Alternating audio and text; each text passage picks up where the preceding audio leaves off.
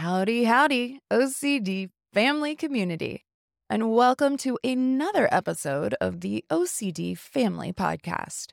Today, we are diving into part four of our Unity in Diversity series with special guest Katie Munday.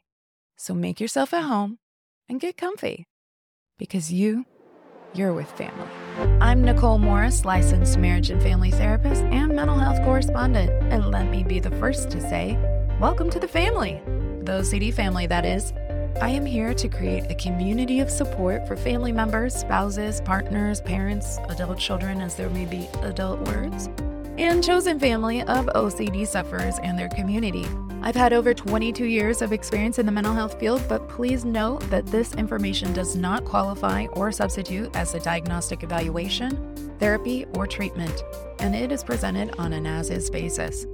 Please follow up with a qualified mental health provider in your area regarding concerns for yourself or loved ones. Thank you for joining us today. Now, let's get started. You know what's funny? Howdy, howdy is a greeting that makes me think of my dad. He's had a few dadisms over the years, and some have morphed, and some have stayed the same. But an exuberant howdy, howdy has a special place in my heart. Another oldie but a goodie is take off your coat and stay a while.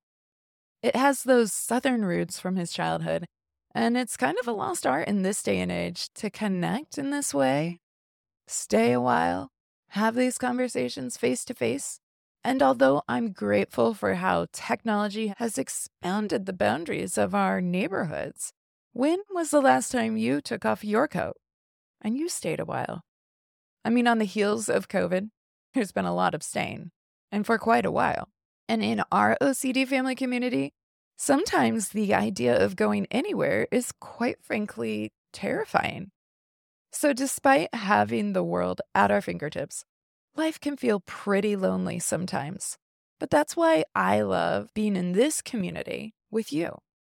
Because, yes, we may still be in our corners of the globe, but we get to have some time, this time, to gather, to take off our coats, and stay a while. So, welcome back to you, family, and welcome to any guests that are just finding our gatherings. There's always a seat at this table for you. So, speaking of virtual global neighborhoods, I got to hang out with today's special guest from across the pond, Katie Munday. Katie is a fierce advocate who is a late diagnosed autistic person with OCD and ADHD. They train, research, and write on all things autistic experience with particular interest and expertise in gender divergence. And today, we're going to discuss the complexity of intersectionality, particularly when considering minority stress and difficulties not only between, but within marginalized communities. Katie will share about their experience with multiple neurodivergent diagnoses as a trans non binary person. Katie is also a parent and family. Don't we know? Don't we know how busy they are and how exhausting that can be? And so Katie honors us with their voice, and I'm ever so grateful for it. Additionally, I want to give the fam a heads up regarding a trigger warning for today's episode.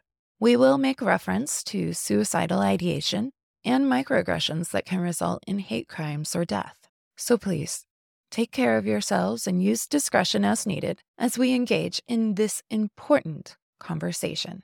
Because Katie's ability to put a voice to their experience is nothing less than a gift to our family. So join us, won't you?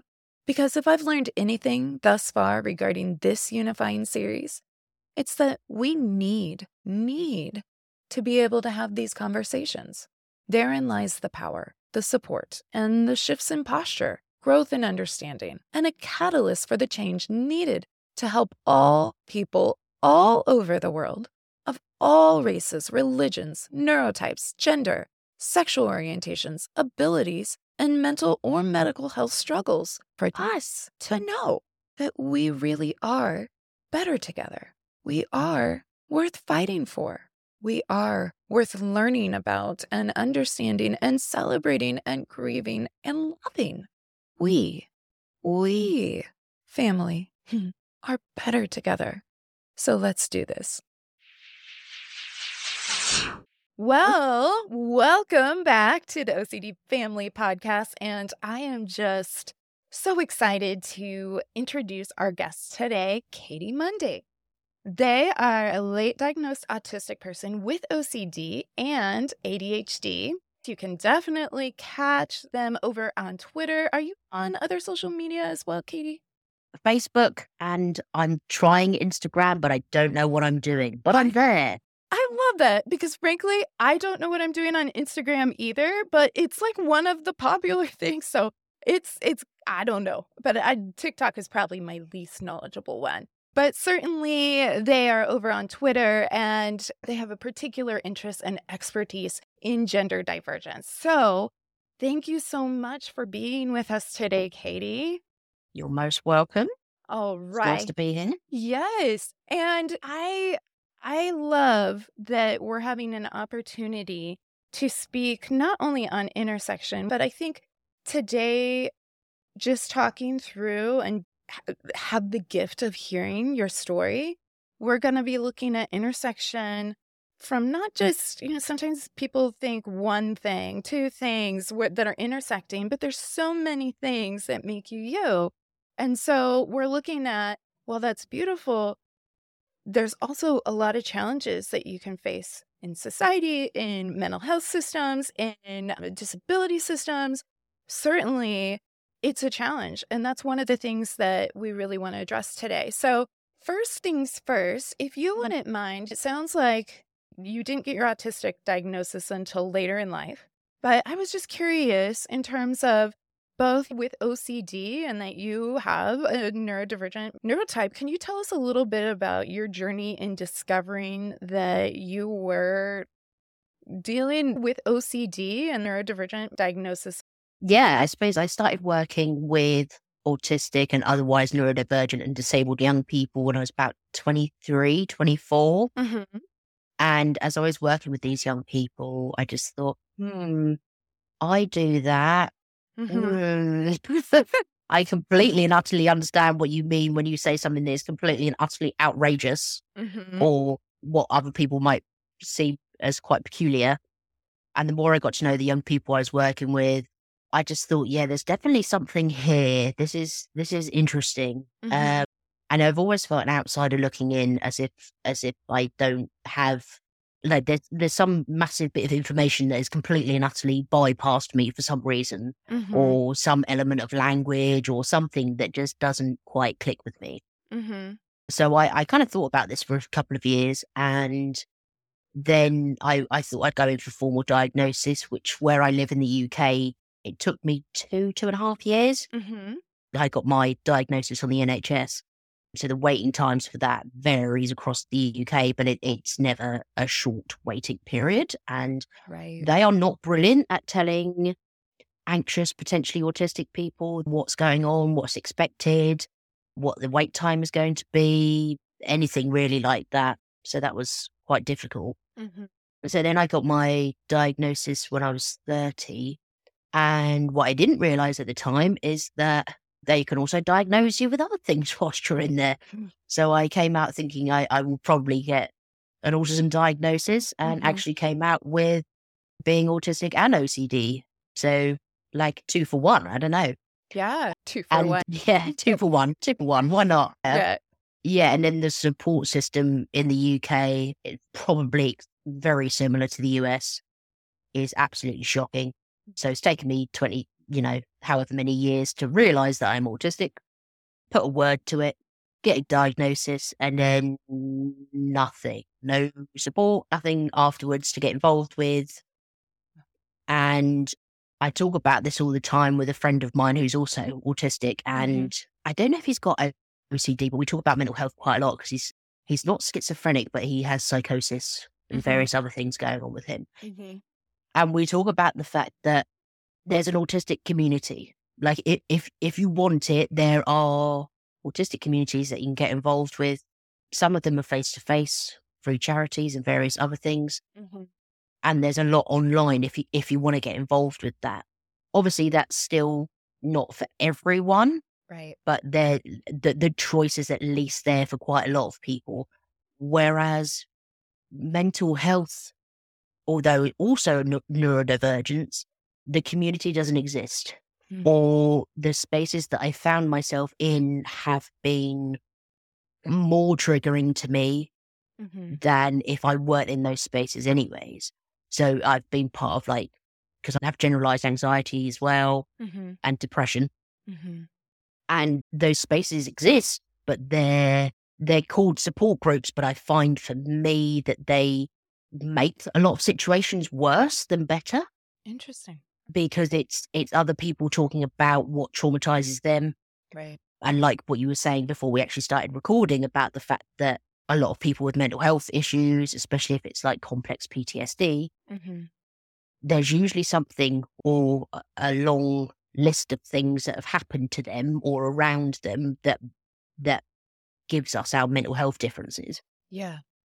and because of that it, spaces like that become quite triggering to me Yeah. so i could start the day off quite well and then read something online which you can do outside of mental health spaces as well like the, Sure. internet can be like garbage The But, internet, um, the, the garbage. The internet is gonna internet. It's gonna be uh, Mm, consistently trolly and triggering and Mm. all the things. Yeah. Mm.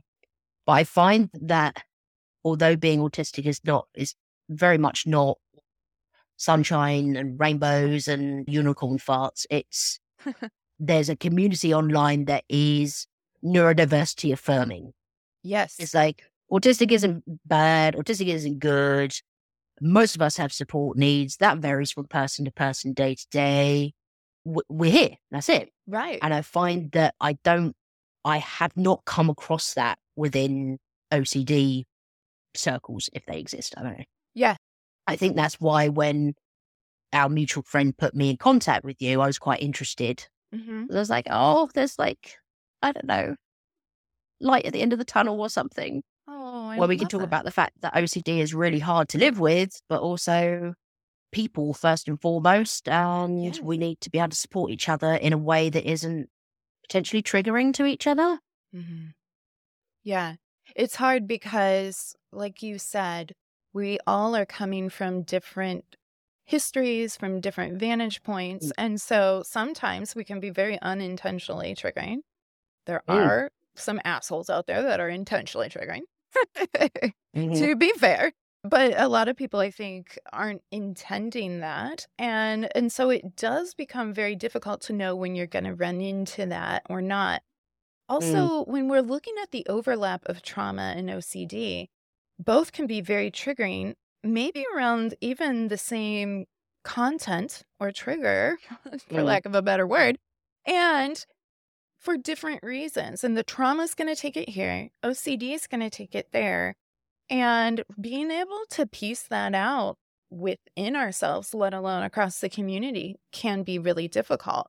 And so, certainly, I hear what you're saying, where these spaces can be really triggering, and we can say we're all in this together. But really, if I'm hearing you correctly, it's like, yeah, we're all in this together, but I'm out here and I don't, why, I'm, I just feel like I'm not connected to that.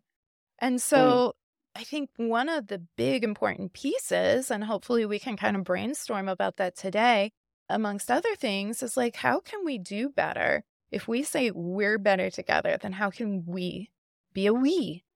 Right? Mm. So that Mhm. so that no one's left out. And it is it is really really hard. One of the things I've been talking a lot about in this series but also on the podcast at large is that we all have OCD in common, whether it's because we're supporting our loved one, we have lived experience, we're researchers, or we're doing the work as a as a professional to try and help people find freedom through this difficult diagnosis. But it doesn't feel like we're all together at times. And you're really echoing that. Like I am I'm I'm just like floating out here on my own. Like you can find it and you have to and that's to say that you're in a place where you have the energy to muster Mhm. to find it.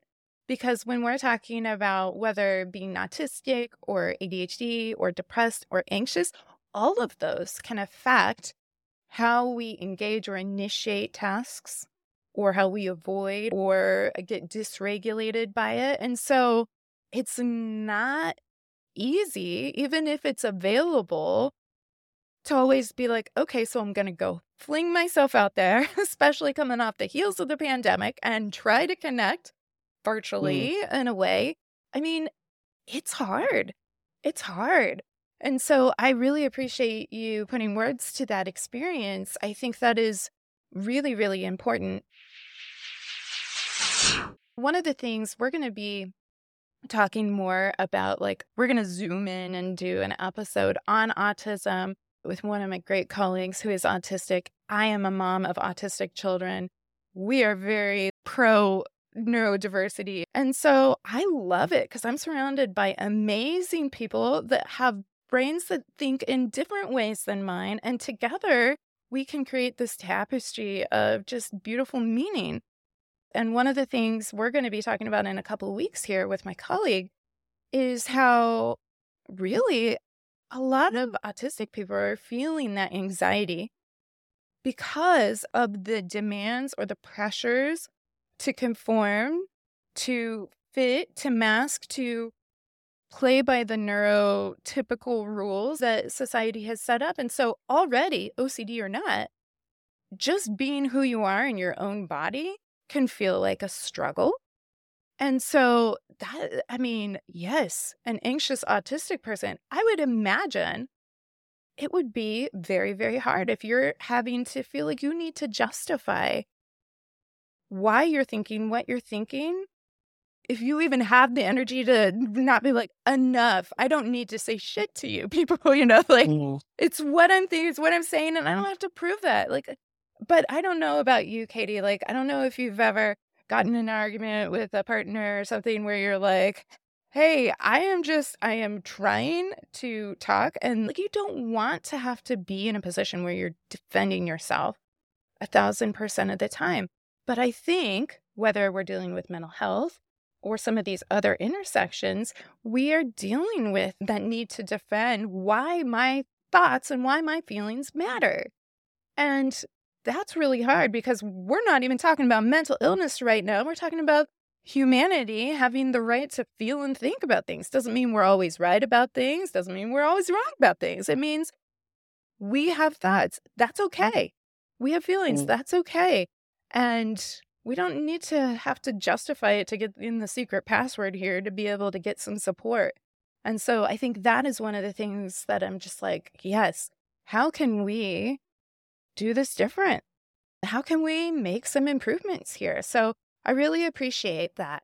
Also, in your amazing advocacy, you talk about being trans, and I would imagine the evolution of understanding who you are in a gender way, even like just trying to fit into a world, trying to fit into yourself.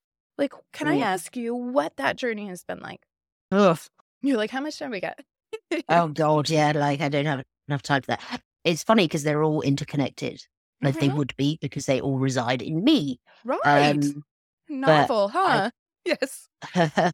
I find it funny because I, and I've heard this from lots of trans or non binary autistic people, that it was what once you get your head round your neurology, not necessarily that you're in a happy place with it, that you you're on top of the world and you feel like you know what you're doing or anything like that. But even Mhm. just having a name to it, hmm being autistic, being ADHD, having learning disabilities, whatever it is, Sure. That gives you space to be more introspective. hmm So after my autism diagnosis and my OCD diagnosis, there was like, right, okay. And then I looked around in my brain and I thought, oh God, there's all this other shit I've got. Oh, there it is. Yeah, that, all this stuff I've been storing up over the years. So yeah, better have a look at that as well, I suppose. And that was kind of not sexuality because I've been I've been pretty open and aware of of how how my sexuality works hmm but definitely gender. And I think because just because there's so much more language around things, like accessible language about being trans or non binary or agender or just gender divergent in general, Yeah. that you can almost try things on for size, hmm you know. And I can't actually remember your question now, so I'm hoping I'm actually answering I it. I, I, am. I think you are, Katie. I think you're you're hitting the target. And and you know, it makes me think because when we first got connected through our mutual friend, hello, mutual friend, you know who Mhm. you are. When we got connected, one of the conversations we were getting into as well, in terms of the greater LGBTQIA plus community, is well, trans is inclusive there. Trans is also different than a lot of what's happening in the LGBTQIA plus realm. And so while there is certainly a need for advocacy, for celebration, for understanding, for pride in yourself, and that goes for all of us. I mean, hopefully we can get to that place where we're able to embrace ourselves and go, hey, this is me and I accept that. I mean, that's powerful when we can get to that place. And that's a journey for a lot of people. But sometimes the needs of the trans community get missed in the larger grouping of we're just, this is the community, here's your month, here's your thing. Like, you know, this is when we'll celebrate you. But Mm, but mhm. you may not identify sexually and ha- face different microaggressions, different struggles, different biases as a trans person. And so it's it becomes challenging because it's like, yeah, while there's some awareness being built, it's also not necessarily understanding. Kind of reminding Mm. me of what you said when you were like, I found out I was autistic, but then what? Like, what? Right? So it's like uh, having that support. I was just curious if you had some thoughts that you could share on that. Because while I'm glad that advocacy is improving, there's still a lot of biases. There's still a lot of discrimination. There's a lot of struggles that show up. And so I was wondering if we could talk a little bit about that. Yeah. Yeah, yeah, definitely. I think even even when you said, oh, and you've got a month for that and you've got a day for that and everything else, and you think the trans community, if there is one monolithic trans community, which there isn't, Right. has like a trans awareness week. And then we have a trans day of visibility, just in case just in case you weren't aware that we exist. Uh, and then we have a trans day of mourning. So our three trans holidays, if you will, are Mhm. like, we do exist. Please don't kill us. Like that's that's really rough going. Um, you know, and for the greater kind of LGBTQIA plus community to have a Pride Month is gorgeous, but there are so many people who could be within that community that are completely and utterly gatekept by that. Black, Indigenous people of color, absolutely. People who are considered not trans enough because we haven't gone through HRT or we haven't had surgeries or we've had some surgeries, but not enough of the surgeries, whatever that might mean. Right. And, and, you know, and that's gatekeeping the usual people that are gatekept, which are people of color, kind of travelers, sex workers, people who just don't have the resources and access to things that other people do.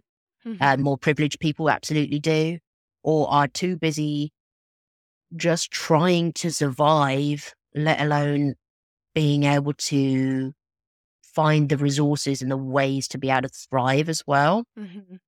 So, yeah, so I think, yeah, it, there's a reason the letters are all kind of put together, but it doesn't mean that we all get on with each other Right. and white white supremacy reigns supreme in LGBTQ spaces, as does the patriarchy. Brilliant. So there's there's a there's a certain hierarchy that, despite the fact that we, as queer people, have gone against normativity, that we're still creating our own modes of normativity and gatekeeping each other from being queer Mm. and I see that with quite a lot of trans people within trans communities, but also within the wider kind of queer community as well. And that's really rough going. That's really, really rough going, especially when it's people who call themselves feminists, but absolutely are not, who are also lesbians and who are saying that being trans men is basically stealing away all of our butch lesbians, is basically what what is being said there, as opposed to just thinking, oh yeah, I'm I'm really happy for these people because they're living their authentic lives. Right. Right. Yeah. The intent is different than how it carries out. And as we've learned, we were talking before we started, you have a two year old. And so, Mm. in helping a toddler understand cause and effect and the impact of their choices, we really can jive with this premise that actions speak louder than words.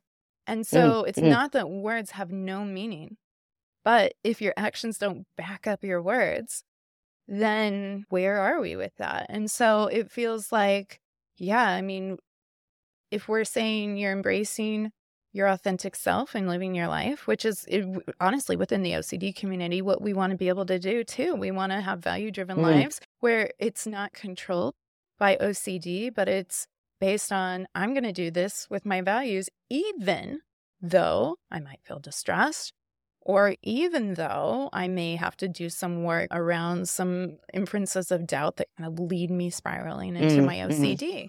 And so, on one hand, it's it's an important message, but on the other hand, actions speak louder than words. So what you're speaking about, and I think we can all relate within different communities. Certainly, like for people of color, just having the experience of being in a minority group, you're going to have some common factors that are relatable to other people in other minority groups. But that doesn't mean your struggles are the same, let alone within your own community. Mm. And I, I certainly you can have within cultures too, based on how westernized you are, based on skin color, how dark or light you are, based on accent, based on facial features and how traditional someone may present with different features. Like there can be a lot of that even within the communities. But I Mm. think that's a really good point because I don't know that people outside the LGBTQIA plus community sometimes understand that still, just like outside the community, we still got problems. We get into fights with each other. We we deal with crap, right? Like that Mm. there's still some tensions that can rise even within that community. But sometimes the messaging is like, oh, but you know what? Like we're just gonna do you over here and you know, good good for you. And it's like, no, actually we still all need to be human, supporting Mm. humans in or Mm. out of the community regardless of neurotype, skin color, gender, sexuality, sexual orientation, religion. I mean, there's just there there are so many aspects to that. So I think that's a really important point for people to understand. And it's not to say that's the way it is across the board. It's rarely OCD loves some nice black and white thinking where we can just make some broad statements, but it's not to say people aren't getting along in the community, but there is still a lot Mm. of tension and you're you're sharing uh, really hit me on hey we're still here. Please don't kill us. Like that is not the same experience that every person has waking up in the morning you know? Mm. and it's important to understand like how did we get here? And how can we get to the next point in helping people be able to wake up with a sense of safety that they don't have to hide who they are just to be accepted, just to belong. And so that's really hard because I think there's a lot of misinformation, a lot of confusion across all these different areas where we have intersectionality. And that's why it's important to have the conversation. I, by no Mm. means, have all the answers, and I'm going to screw up and I'll put my foot in my mouth sometimes, metaphorically, because I am not flexible at all. So I can barely touch my Mm. toes. But I can, I'm, I'm not always going to say it right, but I am going to risk saying it wrong and having somebody come back and say, actually, let's learn together about this so Mm. that we can grow, so that we can have a sense of belonging. We don't all have to agree with each other. We don't have to have the same politics. We don't have to have the same skin color, any of that. To be able to be respectful to one another and help people know like you're of value because you're you. And you're you because of all these intersection points and more. I think it was interesting what you were saying about words and assigning values and meanings to words, because I find that for me, the word ally in, in whatever people are suggesting they're an ally of Mm-hmm. is very much a verb. uh, it's very much not something you, you can put on yourself, anyways. Um, that needs to be something that's chosen by the community by which you think you are an ally, mm-hmm. but also it's done by actions. And it's not just something you can put on yourself and, oh, well, you know, we put a rainbow flag up on Pride Month in our office. I mean, what do you do? Right. And I find that that is the same with mental health mm-hmm. and definitely with OCD. People want to support you until things go really, really wrong. And I, I actually I find that with being autistic and ADHD as well. They don't mind the quirky or the funny or the slightly I, I, say weird in a nice way because I always use the word weird in a nice way. Mm-hmm. Weird behaviors or unique ways of being. Mm-hmm. They don't mind that until something goes wrong. Mm-hmm. And then the ideas of being a burden of having to hide yourself away in your own safe spaces or big reason why a lot of OCD folk also have agoraphobia or you know feel like they can't leave their homes because it's not just the the fear of what it, if it's like a germ based yeah. kind of contamination OCD, then obviously that's a fear. But then if you add further marginalization on top of that, on what people expect people to look like when they're going about their business in the world and you don't fit into that. Yeah. Then that becomes like a real issue of safety, especially if you're a person of color or you're visibly disabled or you're visibly trans or all these other things. It becomes, it becomes really dangerous to be yourself outside your own house. Um, yeah. So yeah, so so I think the word ally is all very well and good, and support is all very well and good, but I think if you you got to take the rough and smooth, really. Yeah, and actions speak louder than words. You got to do the things that you're saying are important. You got to be the change, not talk about the change. Be the change. Participate in that. And so I think that is really, really important. And OCD is certainly a very isolating disorder. It imprisons you in these different spaces. And then some of these intersections are also very isolating. And not mm. Not in necessarily the same ways, but in, in familiar ways to OCD in terms of that fear of what's possible and what could happen. Mm. And it's, you know, I don't know if much about ICBT, inference based CBT. It's a, a more popularized treatment outside of the US, but it's really gaining traction here in the US, in addition to exposure and response prevention, which is typically touted as a gold standard, at least here in the US. Mm. And something that I really appreciate about ICBT is it talks about how absorbing the nature of OCD obsessions can be getting getting and and the verb the act of it the actual act of mm. doubting and how absorbing that is but also part of the practice in ICBT is sorting out what is relevant doubt what's relevant evidence in my common sense here and now reality and what's mm. not and if we're looking at some of the risks that different communities are facing it's relevant mm. to go, well, I'm I'm a little afraid about that. Now OCD can take that, oh yeah, I see you're a little afraid and I up it a thousand percent. But it's important and it's really important to validate like, hey, I'm not just coming up with shit here. Like this is happening mm. and it's mm. happened. Mm. And I'm grieving. And so holding that and trying to keep that here in the present without OCD running amok with it, I mean, that's really, really mm. challenging. And so, yeah, I mean, I I appreciate the validating aspect of that because you're right. There are different threats of harm and different difficulties. And certainly with people of color, certain religious, especially in certain parts of the world, like certain religious affiliations mm. can have you persecuted right away. And we don't always think about religion paired in that same grouping with people of color, with sexuality and all of that because it's like are you going to die if you go out well depending on where you are in the world yeah, yeah live yeah absolutely yeah it's not mm. always it's not always the same thing but also honoring like if i'm living to my authentic self and i subscribe to a certain religion if i am non binary, if I am a person of color or if I'm indigenous and I, you know, how do I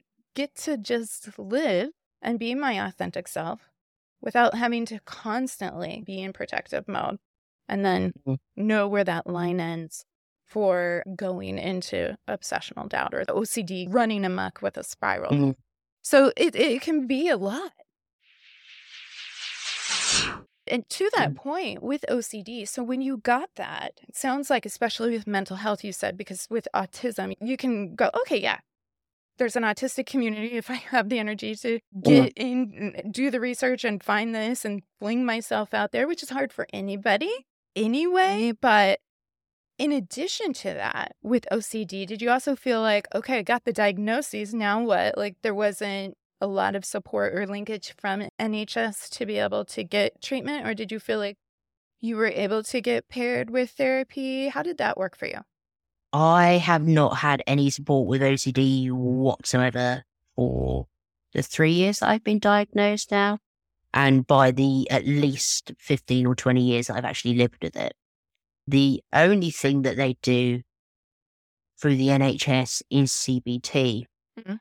uh, which from personal experience and from from a certain amount of research just doesn't really work with neurodivergent minds.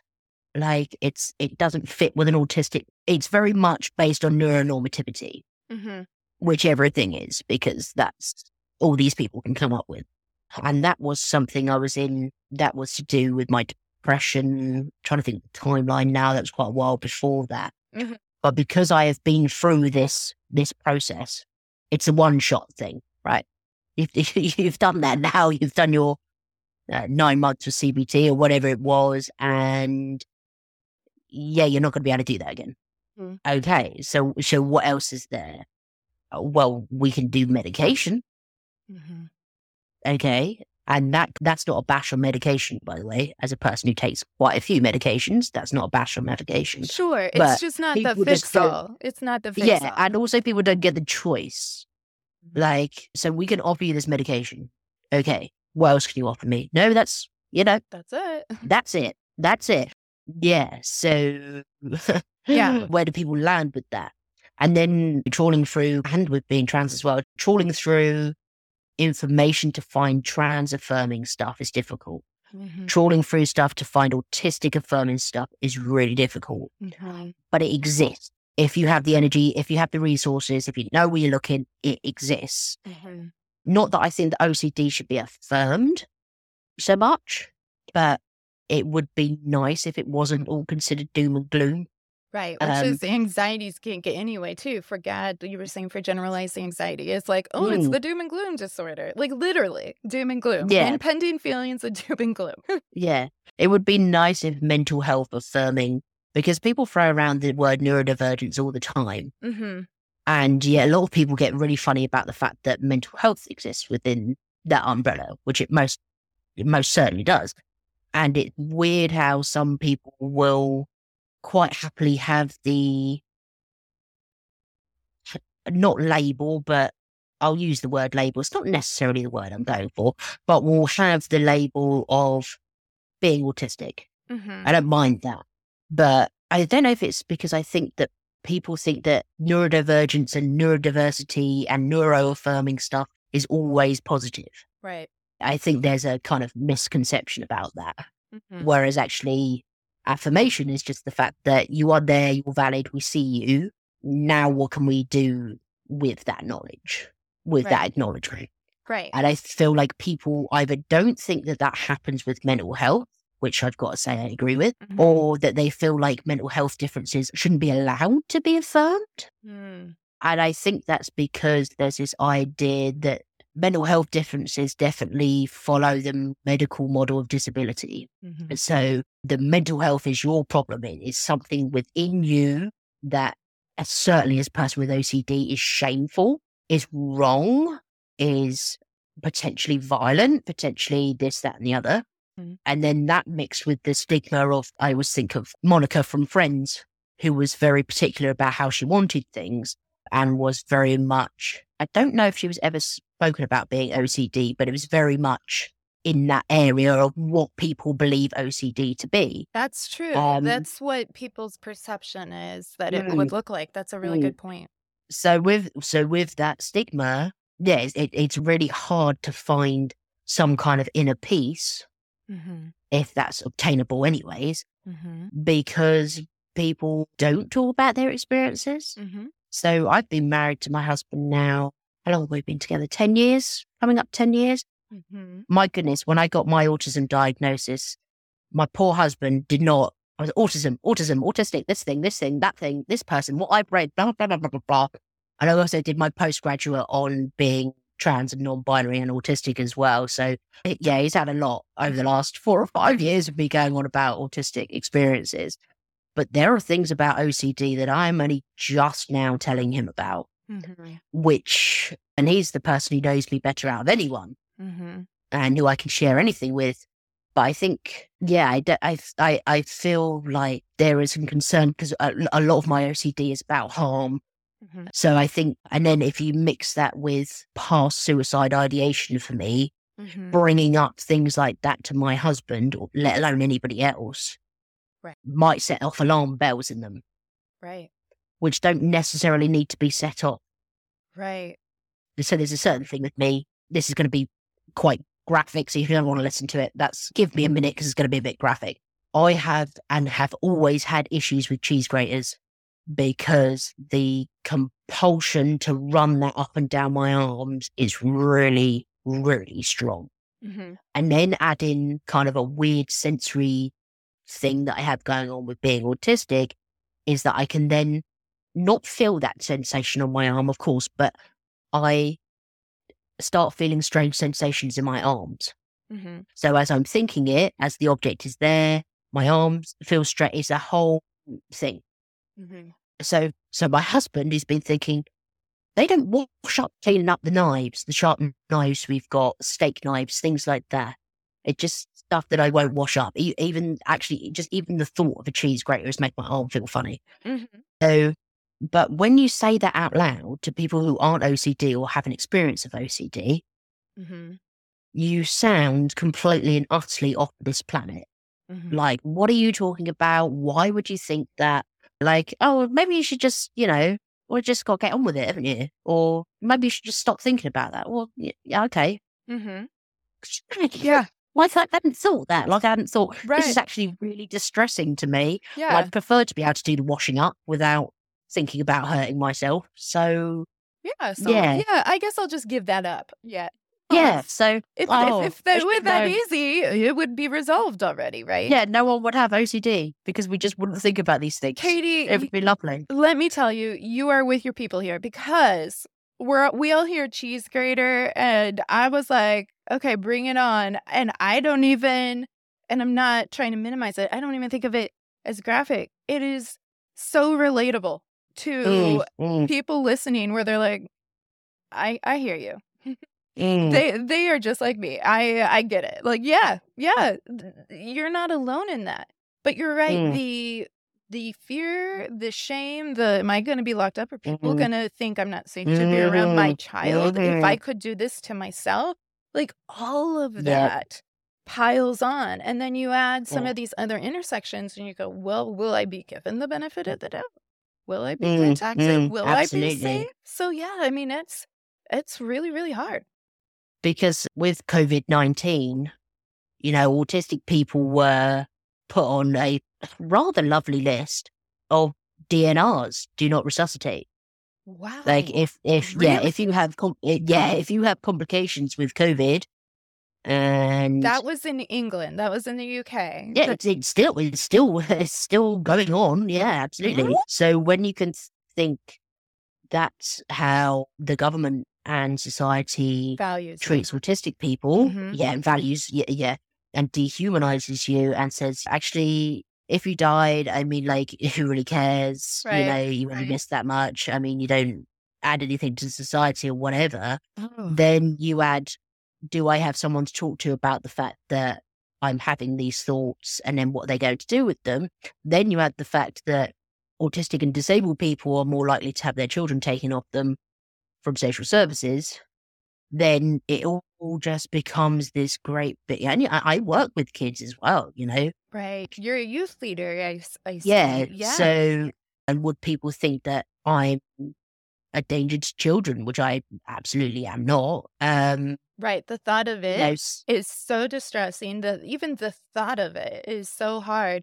But but you're right. There is a lack of understanding, and because people are thinking Monica and Friends has that's OCD, or Mm. people like to color oh, coordinate. that's really cute. And it's just like, Yeah. oh, fun, have crumbs on the bed. Oh, yeah. Yeah, I don't. There, are- there is an ad campaign going on right now. So, and I, I want to say, don't quote me on it. Maybe I should look it up before we get up. But NOCD, which is an app and it provides therapy here in the U.S., but also is international, has been doing an amazing campaign lately about some of that misinformation because they will start off the ad with a lot of people think you're OCD and so I color coordinate my kids onesies or something to that effect Yeah. and they're like when actually I'm afraid I might snap their neck I might hurt them that's what OCD is and that's yeah. a powerful punch when you put that Mm. juxtaposition but it's also extremely normalizing for people that have ever had those thoughts and one of the Mm. things we talk a lot here on the podcast and what we talk about in the treatment community of OCD is are these thoughts egosyntonic, in sync? I always think of the, Mhm. the band. okay. Um, so are they in sync? Meaning I I like it, it's in sync with my values and what I want. Or is it ego dystonic? Is it as distant as hell from what I would ever want to do? And that's why it's Mm. so disturbing and so disruptive Mm. if you don't like crumbs on the bed, fair. You don't have to like crumbs on the bed. That's fair. That's different than thinking crumbs are on the bed and someone I love might get hurt. Like, Mm, there- it doesn't have to be a logical Mhm. connection, but sometimes it's a very logical connection when it Mhm. comes to OCD. And so it's like, in some ways, I know that crumbs isn't going to kill somebody. And yet, what if it does? And I was negligent and I didn't follow up on Yeah, that. absolutely. Right? Absolutely. And so the stakes are high. And the value is so high. The consequence of if this thing that possibly could happen or did happen or might have mm. happened, and I just don't remember it happening, mm, if it happened, it's so high. Not only Mm. will people maybe not understand, but like you're saying, like if I'm already not being appreciated just for having the brain I have, which is not that different than having people go, Hey, you have this eye color, you have no meaning. What? That has Mm. no meaning. That has no relationship on your value. And yet, it's such a core part of who you are that Mm. it feels so it's so condescending it feels so dismissive dehumanizing is the word that you Mm. use and i i agree with that and so that's a real problem. But yeah i mean if it's egocentric that you want to hurt children I think we probably should be concerned right? Like hey you know what i'm gonna do? I'm gonna go bowling for children let's wait till the school bell rings and be able to take the car for a ride no this is the opposite. I am so terrified. Mm. I won't even go near the school or whatever the thing is, right? Mm, mm, Because mm. it's so scary. I might not even leave my house. Like you said, you can look like agoraphobia or anything else. Like it's, there's a lot of layers to it. I think that's where the extra layer of difficulty comes with being autistic, especially if you're, I don't know if especially you're late diagnosed, but I can only see it from that perspective because that's where I'm from. But Sure. Because you are consistently gaslit, mm-hmm. it's not too loud in here. It's not too cold. You had that dinner yesterday. Why can't you eat that now? Oh, why can't you be like your brother? He always does X, Y, Z. And all of these things, and they pile up and they pile up and they pile up. And it, it makes you have to reevaluate everything you think about, everything you say, everything you do. Then, if you add something that a lot of autistic people struggle with, I certainly do, alexithymia to that mix, where it's a difficulty in understanding our emotions, Mhm. being able to label our emotions, being able to communicate that to other people. So you're being told that everything you think and feel is incorrect. Mm. Alexithymia is telling you what the hell is going on in your brain, anyways. Then you add in OCD. So being able to pick apart what is a value of yours and what is completely against your values becomes so much more difficult. Yes. Because you've been told for however many years that you're wrong, you're incorrect. Why are you saying that? Why are you doing this? Why can't you just be quiet? Why can't you just do this? Then you've got your emotions and you have no idea what's going on with that. Then add in compulsions, intrusive thoughts, kind of perhaps paranoia that can come with OCD. And it becomes a shit show. Like it's so hard to unpick from each other. Yeah. And I think what you were saying about the stakes being high, well, with OCD, the stakes can be high all of the time, anyways. Yeah. And being autistic, the stakes can be high all the time. Yeah. And being trans, the stakes can be high all the time. And it's exhausting. It is. It's re- it's really really exhausting. Yeah. Yeah. Really great points. And there's only so much our nervous system can take. Mm. And Mm. yet, life goes on. And your kid's gonna wake up and you're gonna have to do the things and get out of Mhm. bed. And it's it is it's so hard. So I think that really is a great point. And it circles back to what we were talking about before. An autistic, anxious adult. Yeah. I mean, at this point, what kind of messaging have you been given that has really delegitimized Mm. the way you're processing the world.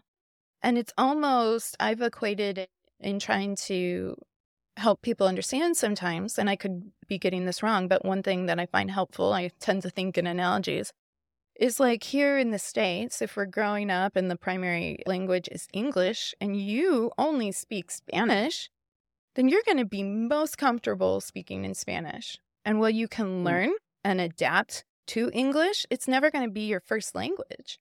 And you're Mm. always going to be filtering information in and having to run it through these filters to come back out to be able to participate, to engage, because English is what we speak here.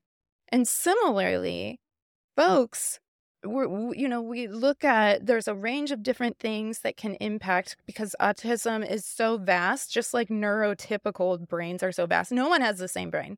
And we tend to go, oh, but it's a spectrum. I'm like, it's all a spectrum, people. Like, just whatever brain you have, no brain is going to be exactly like the next brain. But we really like to stick to the spectrum talk, right? Yeah, and absolutely. so if we think like adapting is hard and change is hard and you should be reacting like this, but you're literally having to work double time to Mm. understand it through your brain and then filter it through what will be okay enough for this setting, that's a lot.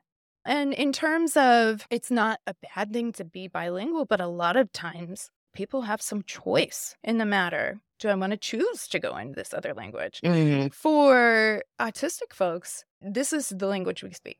Mm. Get with the program or get out, really. Yeah. Yeah. It, it's certainly it's it's a huge challenge. And what's I don't know. I, this is anecdotal, so I could be wrong, but I feel like at this point, the neurotypical NT world is less typical than neurodivergent ways of processing, which obviously can be multiple neurodivergence. It could be a singular neurodivergence. But it's like at this point, the NTs think they're cute. They're like, hey, this is the way the world works. And it's like, is it? Mm. I don't know. But yeah. yeah. So Nick Walker writes about a lot of, she writes about a lot of autistic experiences and stuff. And she was one of the few people who came up with the idea of neuroqueer theory. Mm-hmm. And her views, and she, she writes this so well, is about the fact that neurotypicality doesn't exist. There are just people and circumstances that make it easier for people to be able to be compliant. Mm-hmm. And that's what neuronormativity is. It's not, oh, well, John's neurotypical or whatever. Mm-hmm. It's that John has an easier time of performing neuronormativity. Right.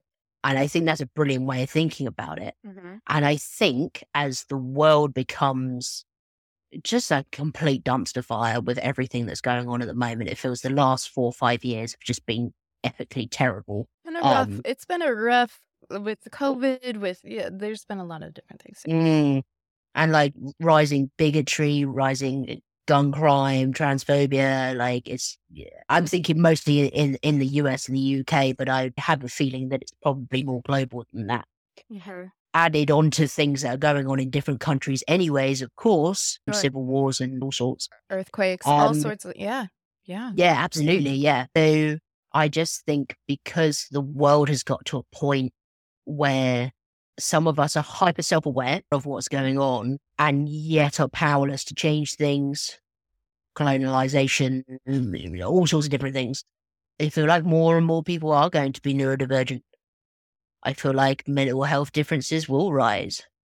I feel like in the UK, we had lockdowns for COVID 19 on and off for about two years. Yeah. And a lot of people were still going to work, but quite a few people were home or were shielding. And so I was home for quite a while because I work with vulnerable young people. So obviously they weren't going anywhere. And I think it gives people the chance to be introspective and to think about where they see themselves in the world, where they mm. see the world, anyways. Mm. And I think with that kind of opportunity, despite the awful, awful reason that we had that opportunity, has given people a lot of chance to really think about who they are and what they want from life. And, you know, in the UK, we've certainly seen a rise in autism diagnosis and ADHD diagnosis, late diagnosis of kind of learning disability, whether that's specified or not.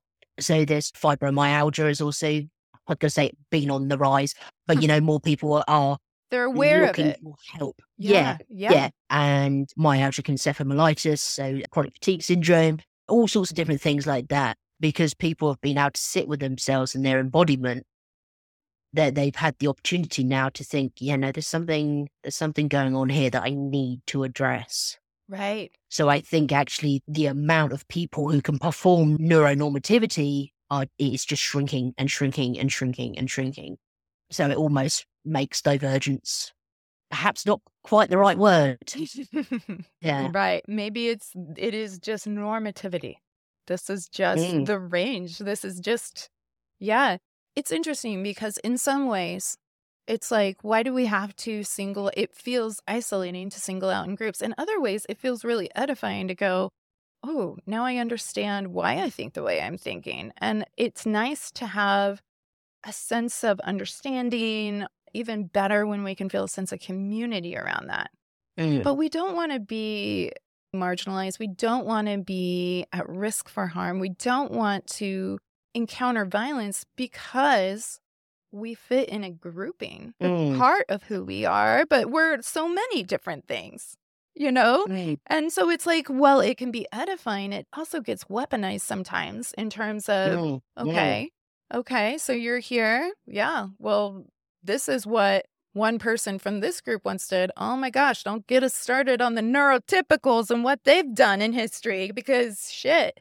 Like we got we could start a whole campaign there. That's not the point. The point mm. isn't to turn against each other, but it feels it feels so polarized. And I have a suspicion, and I could be wrong, that we are more connected and more alike than we are different.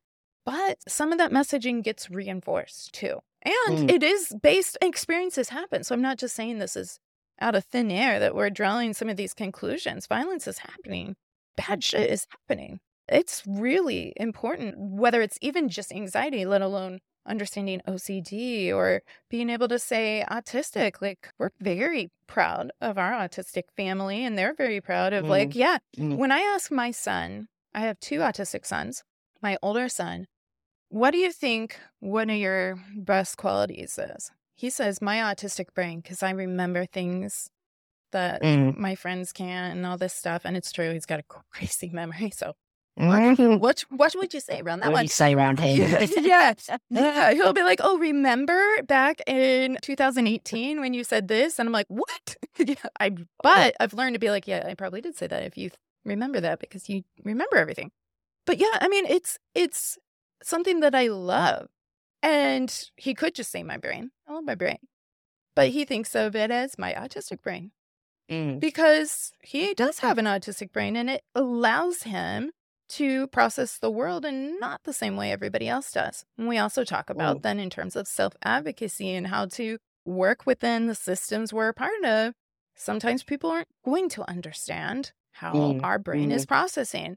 And so we might have to do this, not because we're not good enough as who we are, but understanding the system, it doesn't always flex to include and understand more than one right or one wrong answer. And so when we think about that with OCD as well, that's like, oh yeah, there's one right answer and you haven't done it yet. You gotta keep doing it. You gotta keep trying.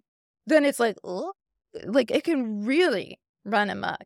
And so it, it is it's certainly challenging. And it's not just because you're autistic doesn't mean you're all good. It doesn't mean you're all bad. It just means this is the way you process the world. Mhm. Right? Like I have brown eyes. Sometimes they're green. They tend to change back and forth.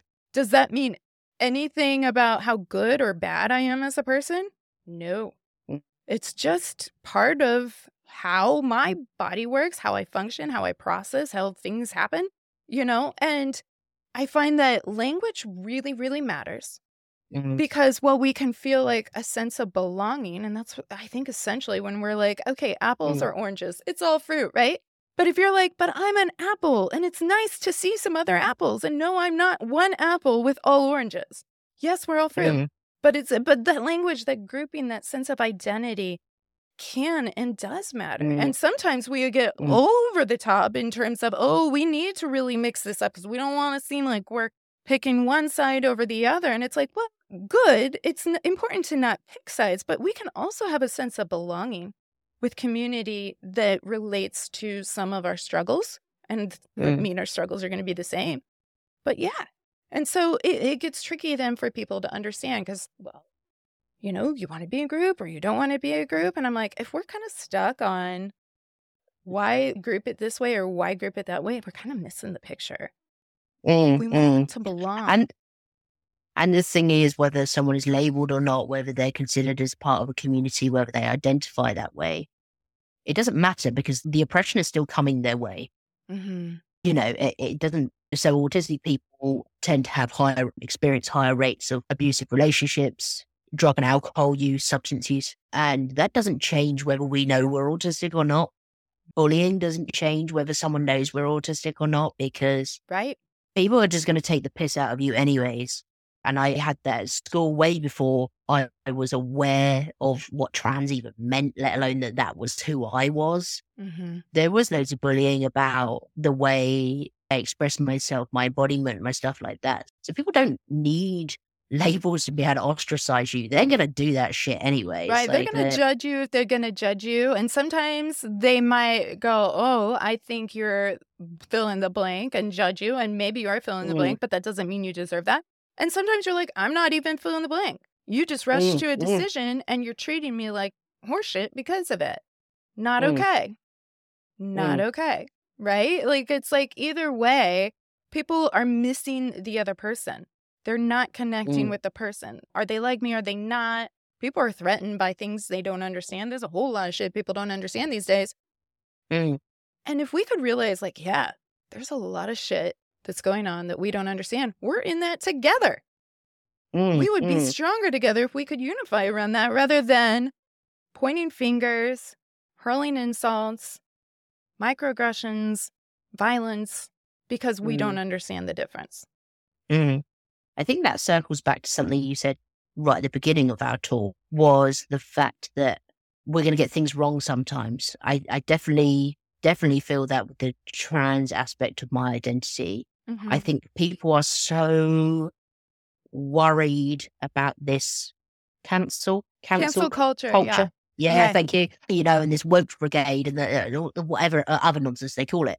They are so worried Yeah. Mhm. about getting it wrong, or actually, perhaps more appropriately, they're worried about what they perceive to be putting their privilege on the line.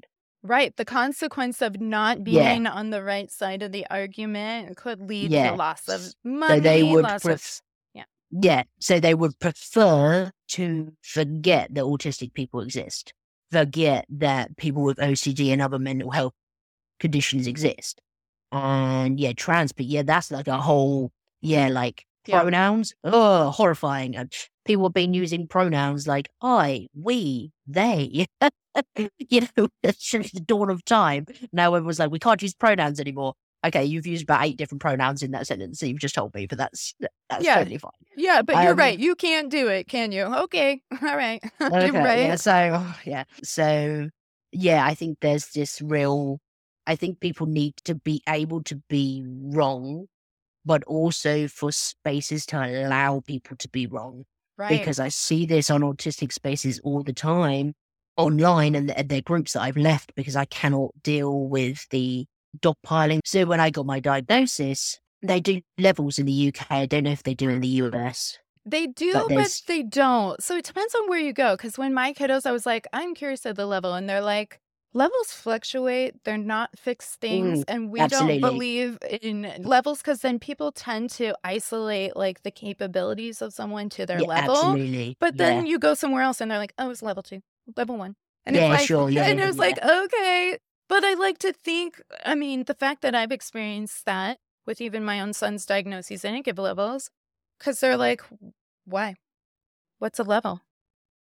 Yeah, even what's what's even high functioning and low functioning, which people don't Mhm. get. They're like, oh, but they're high functioning. Oh, does that mean they're you think they're good enough because they're capable of raising their hand or getting through the school day? Like, yeah, or making money what or does that taxes. even mean? Mm. That they're not in diapers at 16, so they're high functioning? Like, are we Mm. limiting their possibility? And what about the people who are in diapers at 16? Yeah, They still have yeah. worth. They still have like, mm, yeah. absolutely. That's I could get on a Yeah. whole diatribe about that, but Mm. you were saying so. I didn't want to like lose your point because I I could Yeah, I said about in this online autistic group, and I said about I got my diagnosis today, level one, and the joke was, oh, I've leveled up, right? So that's it. That that was all my post was Mhm. in a fully autistic group online, Mhm. and people went absolutely batshit that I had even dared to talk about levels or functioning labels, and we don't use that in this group, and we don't do that in this group. And I just thought, well, first of all, you don't know where I'm coming from. right. Like You have no idea. made. Yeah. of the background of of where I am coming from. Right. Also, when someone gets diagnosis of being autistic, for me, that's like, congrats, welcome, hello, welcome to the group. Like, what do you need? What can we do? What's happening? Not, well, uh, you might be part of our group, but you're doing it all wrong. Well, thanks. I haven't been same with- gaslit enough. Thanks. yeah, exactly, exactly. And we Mhm. have a go at what people call neurotypical, but I like to call neuronormative.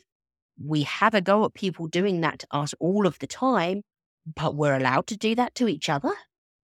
And then all of this infighting, Yeah.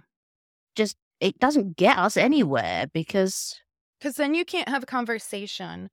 You yeah, and you have feel like to- you have to watch what you say, Right, I already do that in everyday life anyway. I Right. don't want that in autistic spaces. Yeah. And so when people come onto my page and they might use autistic spectrum disorder or even every so often Asperger's and stuff like that, I will gently educate people, Mhm, but I don't, I have no idea where you're coming from, what mhm. your knowledge is, what your sensitivities are, whatever.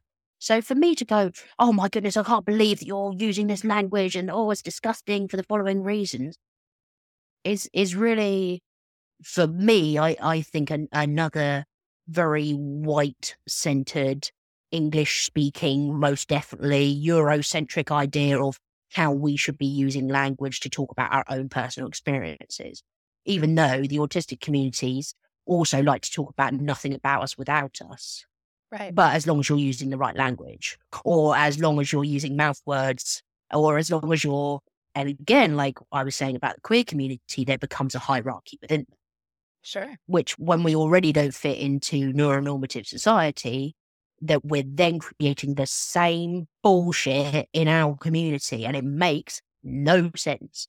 We could, we, you know, we started from scratch. We could make our community within the realms of like actual possibility into anything. We could have any rules or non rules as we like, and we choose to have the exactly same stuff that is depressing us outside of our communities. Why why would we choose that? Yeah, I think, and uh, correct me if I'm wrong, but kind of what I am hearing, and also I I feel this too, is there's a little bit of hypocrisy in the sense of we don't want other people treating us like this, but we do treat other people Mm, even mm. within our own group, and this. it- We don't even have to necessarily take any particular community. We can take the family. Oh, I'm a Mm. marriage and family therapist. If if all it was, even if we were like not fazed by these differences at all, but we all just came from a family, we would have these difficulties because it's like Mm. you you shouldn't say this about me, but the things I said to my mom or the things we Mhm. don't say and how we communicate or don't really creates more distance and barriers within us. And so it's it's really challenging, but it's why one of the conclusions I've been coming to time and again, and this is a great point because this is the OCD family community. And so we're a community of family of support, even if we have lived experience. It's going, how can we have some conversations? I'm not asking if you agree or disagree with use of pronouns. I'm saying, can you respect me and see me? And I'm Mm, not mhm, trying to mm. diminish because it might be like, but this really matters to me. Okay, that's fine that it really matters to you. And you really matter to me. How Mm. can we communicate? We may not agree on everything, and it might hurt us where we don't agree.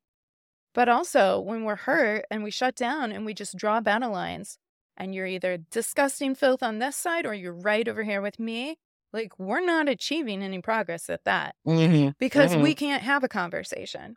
We'll shut Mm. that down, and now we're Mm. not having a conversation. And you're right, language gives us a lot of context. Maybe we have built a lot of pride and done a lot of work and really struggled to get to the point where I can say this. I can say weird and it's a term of endearment. We don't have to explain. I'm going to say weird, and I don't mean it in a bad way.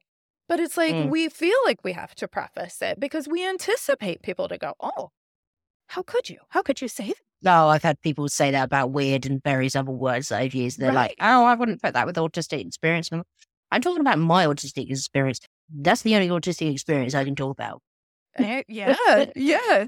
Look at you. If you. I'm weird, then I'm weird. Look you know, at you the- being an authority, and you get to you get to pick your words. And it's like again, if we are getting stuck on the words, and while language matters, if we're getting just stuck on the words, then we're missing each other, Mm, absolutely. right? And so we need to be able to do that. I know that we're close to time. I have a couple little notes I scribbled down when you were talking earlier, and I would be remiss if I didn't try to highlight them. Oh, guys, for it. So you were talking about earlier with CBT and the formulation or the functionality of CBT really being for neuronormative folks, neurotypical folks, Mhm. however we want to put that, and how that really doesn't consider the autistic brain. And I think that it is really important when we think about any kind of treatment, Mm, whether mental health treatment or just treatment from one human being to another, right? Just how we Mhm. treat each other. That we can accept that just because I have thoughts in my brain doesn't mean those are going to be the thoughts in your brain.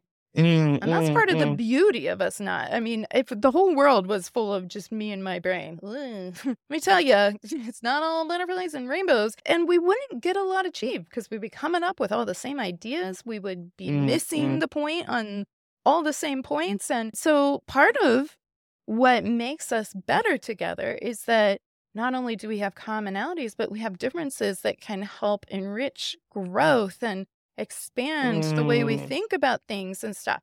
So CBT certainly can feel like a one size fit all.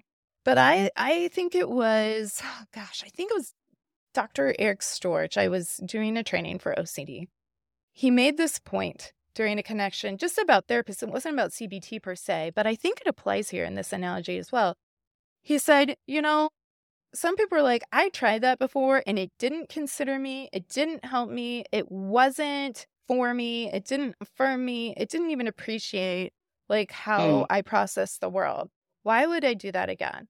And I think his response, and again, it was to therapy in the example, but he said, well, it's like dating, right? Like you might date somebody who's a real asshole. I'm paraphrasing. I don't remember if he said asshole. Mm. I'm saying asshole. So but they may have been a real asshole. And we might go, ooh, dating sucks. Like, and dating can Mm, suck. It's mm. it's so dating has so much uncertainty. OCD hates uncertainty. So generally dating is difficult anyway. Add Mhm. add on anxiety or OCD or depression. Oh, it's a party.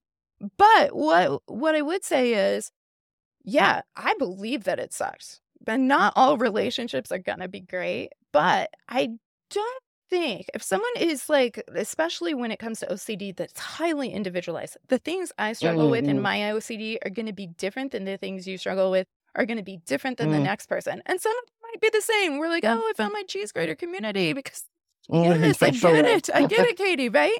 And so in terms of CBT, I think if you don't have somebody that is affirming and understanding of the uniqueness, and it shouldn't even be, are you autistic or not? It's like OCD is individualized no matter what, but also Mm, valuing the intersection points that affect your realities, that keep your stress on high alert, that reinforce some of that distressing feeling that you have, and why you feel like there's going to be such big consequences if you dare speak out about it.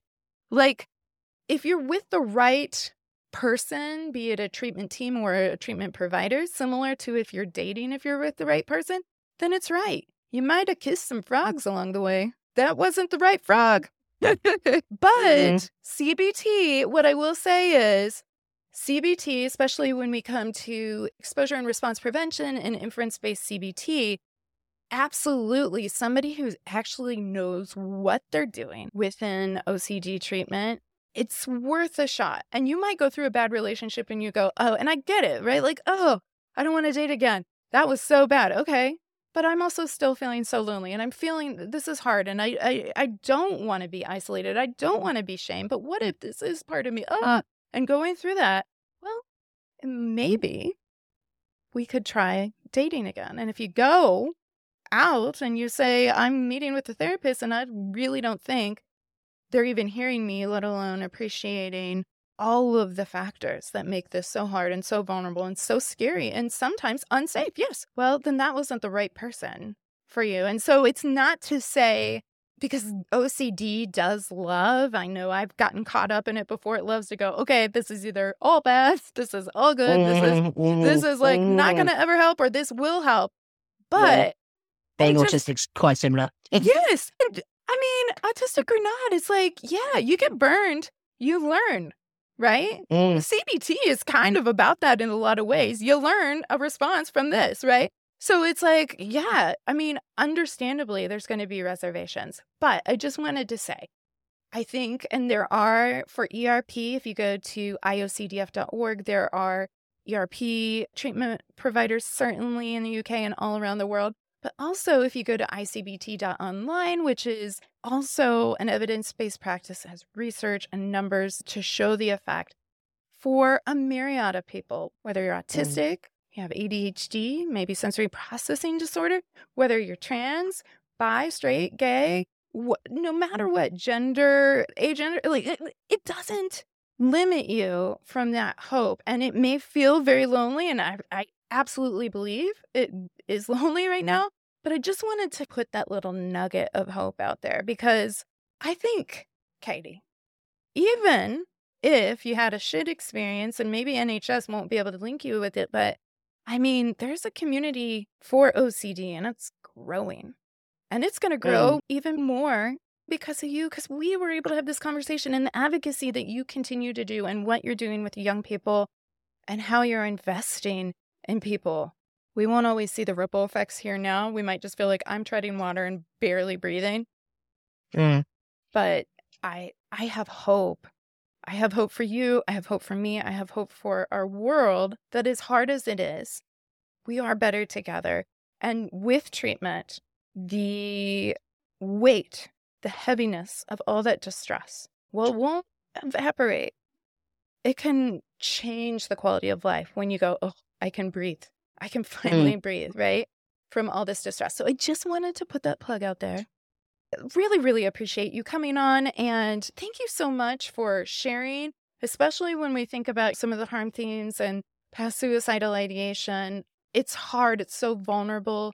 And Mm, again, your willingness to share your experience is going to help people go, I'm not alone. Holy cow, mm. it's not just me. So thank you so much. I really appreciate the gift of you giving your story. And whether you know it or not, I feel like hope just expanded a bit. Mm, I like that. Yeah. Thank you for having me. Thank you for giving me the opportunity because, like I say, like I've done a lot of autistic based advocacy and ADHD based advocacy. but OCD and mental health advocacy is still new to me. So this is still, I'm coming on today to talk about OCD, but it's still something I'm figuring out, despite yeah. the fact that it's something I've lived with for a long time. I'm still trying to find out how I talk about it, how I understand it, how it manifests itself, how I embody OCD. You know, it's it's a lot to untangle. It's a lot to untangle, but we're glad to be connected. You're part of the OCD fam now here in the OCD family community. and certainly, if you listen to any of the past episodes, there's lots of resources that I try to provide mm-hmm. for people. But also, IOCDF has a great community. OCD UK is also mm. providing support. And again, it requires some initiation of the process. That is hard. That is really, mm-hmm. really hard. Mm. But sharing your story is really hard. And you did an awesome job mm. at it. So, I mean, if we're talking about you being able to do hard things, you can do it. You can do it. And and whether you do it or not, know that you have a family. The hmm. OCD family. Okay? Yeah. yeah. All right. Well, thank you so much. I really, really appreciate it. Thank you. We'll have to keep in touch. Absolutely. Oh, yes, please. Thank you for that. Oh, family, what powerful conversations we've been having here. And I'm so grateful to Katie for their time and to all of you.